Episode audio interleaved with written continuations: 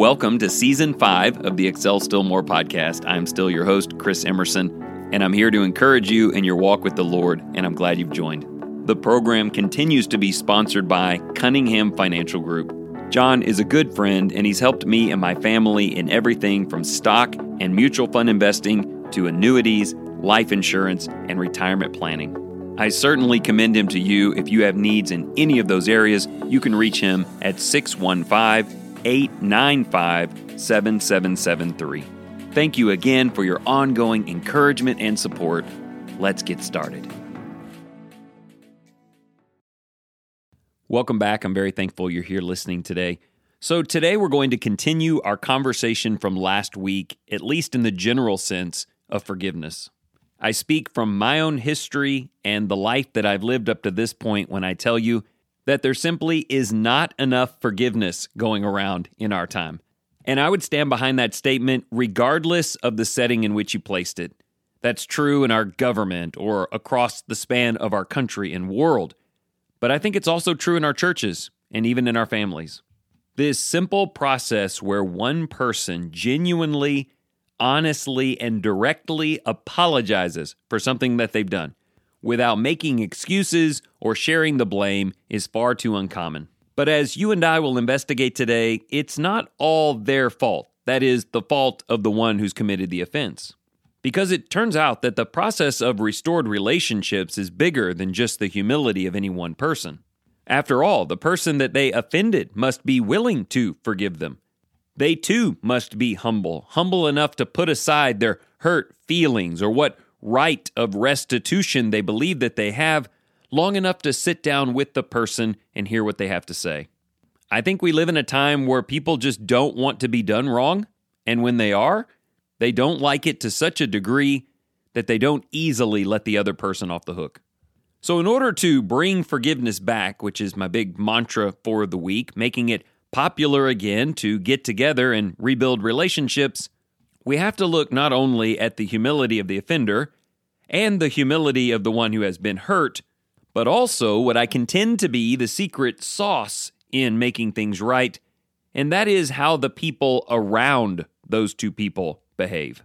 I mean, if the sinner is the central part of the story since they started this, and the forgiver is the crucial character in the story, since they have the capacity in the kindness of Jesus to end this thing and make things better, then it might be that the most active character in all of this is the third party. It's the friend who knows both of the people involved. To build a scenario, let's say you have done something against someone else, and there's a friend who knows both of you. And occasionally, you talk about what you did and how you feel bad about it, but that friend tells you that you shouldn't worry about that. In reality, it's the other person's fault, and there are any number of excuses you could make, and they're all great.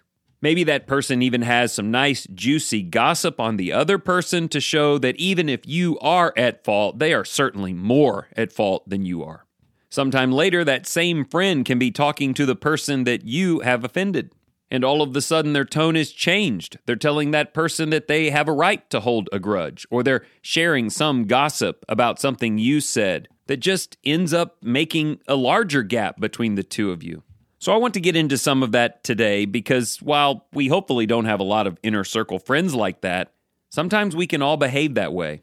Sometimes people cater to and say things to people in the room so that they will be friends with them, even if it means being ungracious or unkind to another friend of theirs who just so happens to not be in the room at the time. Ultimately, it's just this crazy little creepy thing called gossip that even families and God's own people fall victim to. What I'm saying to you is we can have more forgiveness, sought and extended. But the other friends, the peer group, the other family members, the other churchgoers, the people who know everyone involved need to become more of a healing factor than a dividing one.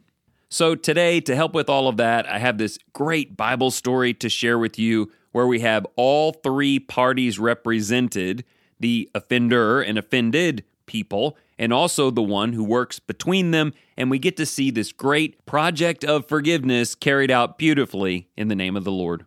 But before we get into that, I need you to give me a couple of minutes to go back and talk about last week's episode, The Tyranny of forgiveness.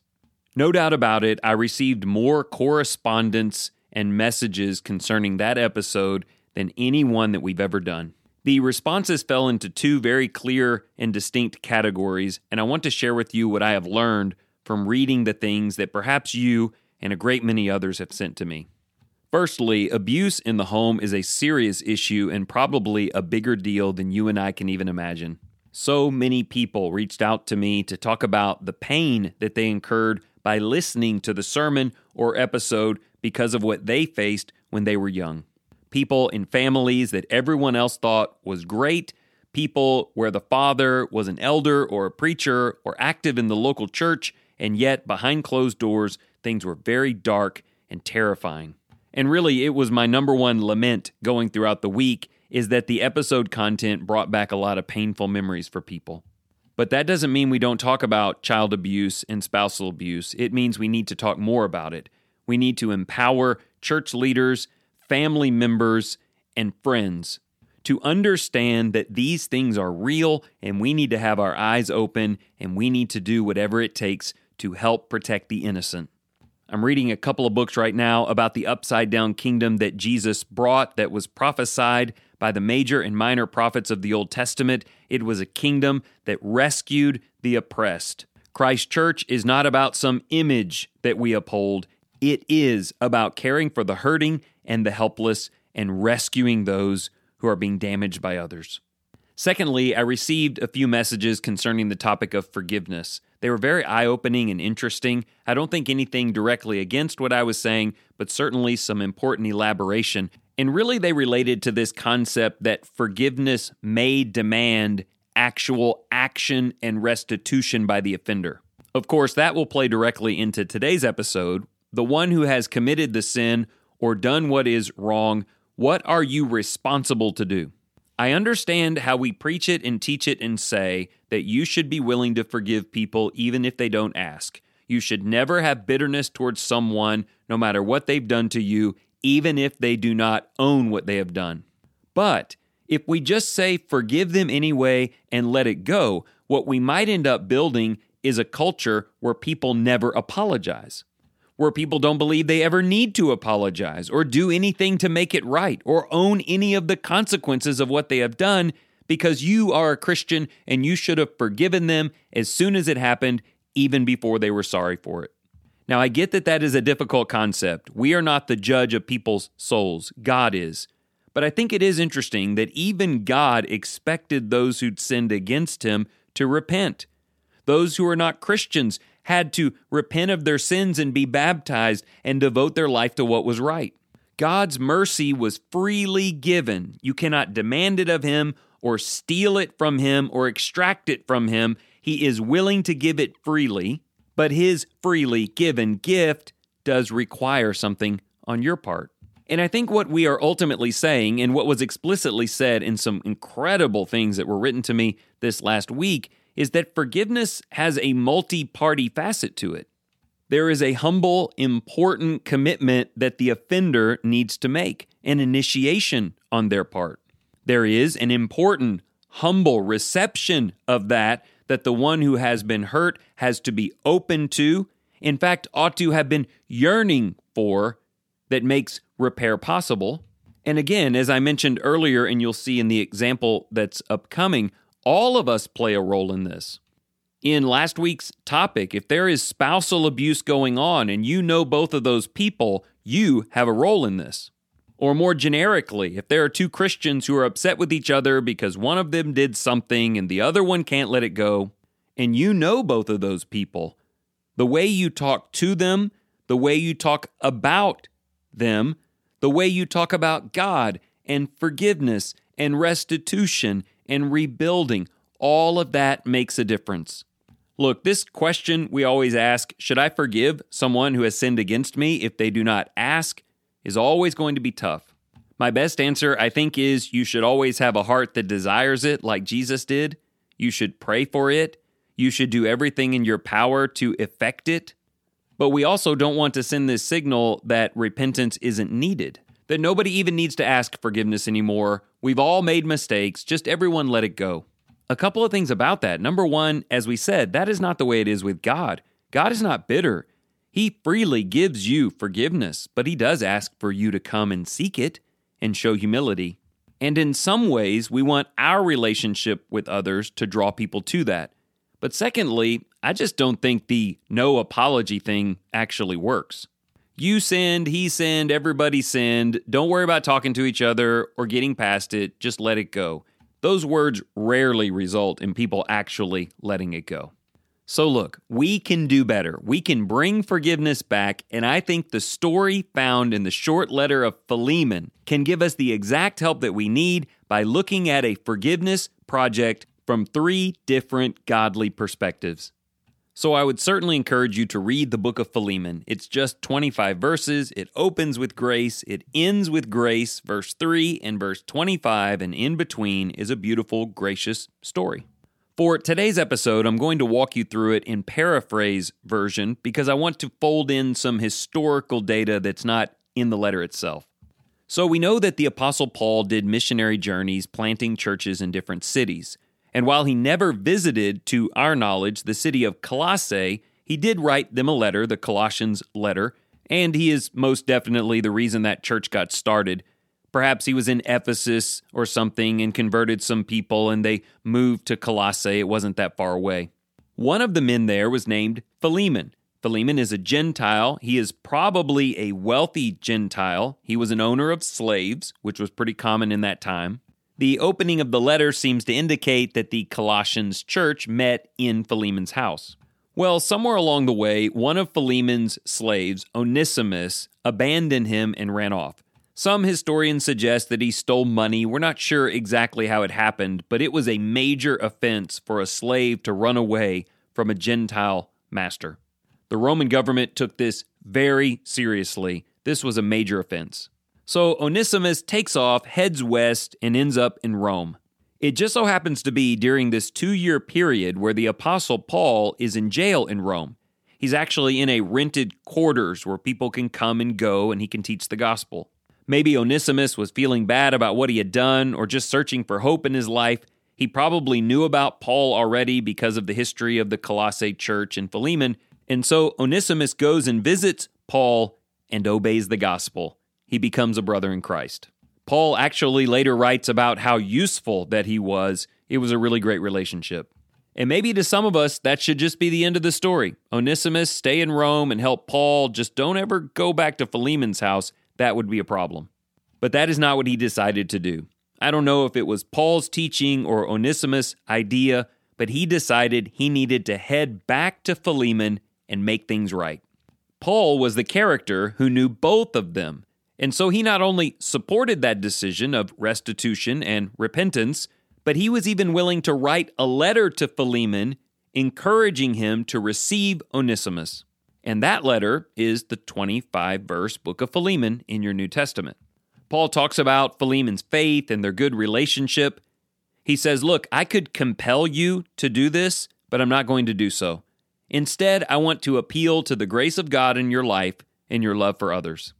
Paul went on to say, I highly believe that you will go even farther than just forgiving him. But, he writes, just in case you're not willing, I want you to put Onesimus' charge on my account. Now, that letter doesn't tell us what happened. I mean, that's just Paul's letter to him. I've often wondered if Onesimus accompanied that letter back to Colossae, or maybe he waited a week to let Philemon think about it first. But when we read the end of the book of Colossians, which was probably written just a few months later, we see that Onesimus had been there and things had gone well, and apparently Philemon had not only forgiven him, but allowed him to now be free because it looked like Onesimus was actually traveling back and forth and working with Paul again. This intricate project of restoration and true forgiveness was complete, and it led to a flourishing, grace filled, positive outcome. Here's what I want you to see today. If any of the three parties involved had not been a part of it, it likely would have never happened. And my thesis is today that forgiveness is not flourishing in our time like it used to because at least one of these pieces is usually missing. Let's look at them briefly. Number one, Onesimus, the central part of the story. He absolutely did something wrong to someone else and ran away from it. Sometime later, maybe even much later, He is baptized and becomes a part of the body of Christ. And yet, even then, he understands that it is his duty, especially to a brother in Christ, to make things right.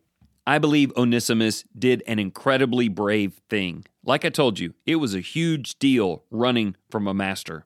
He was, in some ways, putting his life on the line, but he understood what Jesus meant when he said, Even if you're making your offering at the altar and you know of a brother who has something against you, leave the offering and go make that right. That's what Onesimus did, and it reminds me of a story I heard just recently about a young man who got into law trouble, drug trouble in the state of Florida. He had been raised in the church and had fallen away, and he fled the law and came back to Texas and hid. He finally decided to make his life right with Jesus, and he went to his father and said, I need to make this right. His father didn't say, Everything is fine, don't worry about it. His father said, You know what you need to do and they both got in a car together and drove to Florida.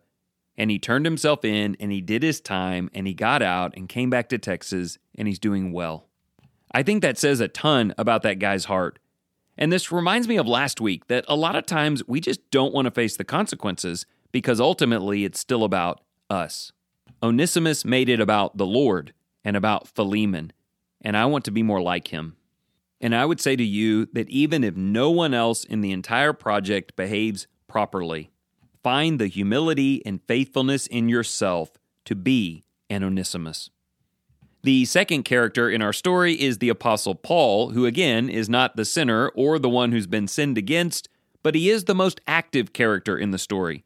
He's the one who has a history with Philemon, who has now taught the gospel to Onesimus and sits down on his own accord to write a letter to Philemon, not making him do something, but appealing to God's grace in him and even putting his own reputation and neck on the line.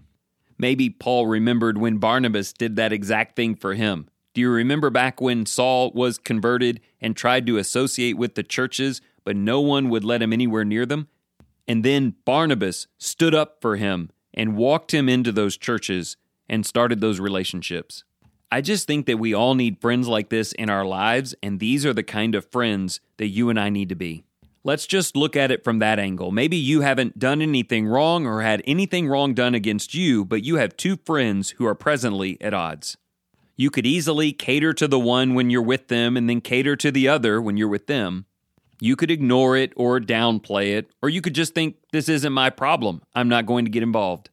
And while it is very difficult to get involved with two people who don't want to make things better, just keep in mind that your contribution may be the center piece that connects the two. I just want to use the G word one more time gossip. Talking about people who aren't in the room, getting some joy out of all of that. We have to eliminate that from our Christian fellowship, from our family fellowship. You might be thinking, well, it's not doing any harm, but that's not the point. The point is, you are probably in a position to help. Find those opportunities, go out on a limb, and be a peacemaker. The last character, of course, is Philemon, and everything would have fallen apart if he had had a hard heart. But of course, Paul knew that he didn't have a hard heart, nor do most people that we know. They just need to be reminded of the mercies of the Lord and compelled to demonstrate that mercy to others. I mean, look, so few people apologize these days that if someone actually comes to you and says they are sorry, you ought to be overjoyed to accept it. I do wonder about the opposite of that. If maybe people don't admit their mistakes anymore because they just don't believe that the other person will receive them. I think we can fix that on a general scale, but maybe today I'm talking to you more on a specific one. Is there someone in your life who has tried to do something kind to make things better in your relationship? You may have even had good advisors in your life telling you to reach out your arm and receive them. But something is still seated in your heart and it's hard. Let me finish by reminding you about the grace of God. Paul opened the letter, Grace to you and peace from God our Father and the Lord Jesus Christ. And he ended that letter with the grace of the Lord Jesus Christ be with your spirit. That's the way he fashioned all of this to appeal to Philemon. I've been thinking a lot about that last line. It's not just the grace of the Lord Jesus Christ be in your spirit, though we all pray that it is. He said that grace ought to be with your spirit. So it's not just something that you wonderfully receive, but something you willingly carry with you to share with others. I don't know, maybe I've just been a little cynical lately, but I just don't feel like forgiveness in all of its facets are nearly as common as they used to be. Maybe it's the offender's fault. They just don't want to face any consequences. Maybe it's the offended person's fault because they're not willing to extend mercy. Or maybe it's the fault of the people around them who have created a more toxic environment. Probably it's a little bit of all three, so let's just fix it. Let's bring forgiveness back. Be that humble offender who's willing to face what you've done. Be that person who was definitely hurt in the past, but all you want to do is extend mercy. Be that great friend who facilitates peace by your involvement. The Philemon story ought to give hope to all of us. Find your part, open your heart, and let's bring forgiveness back.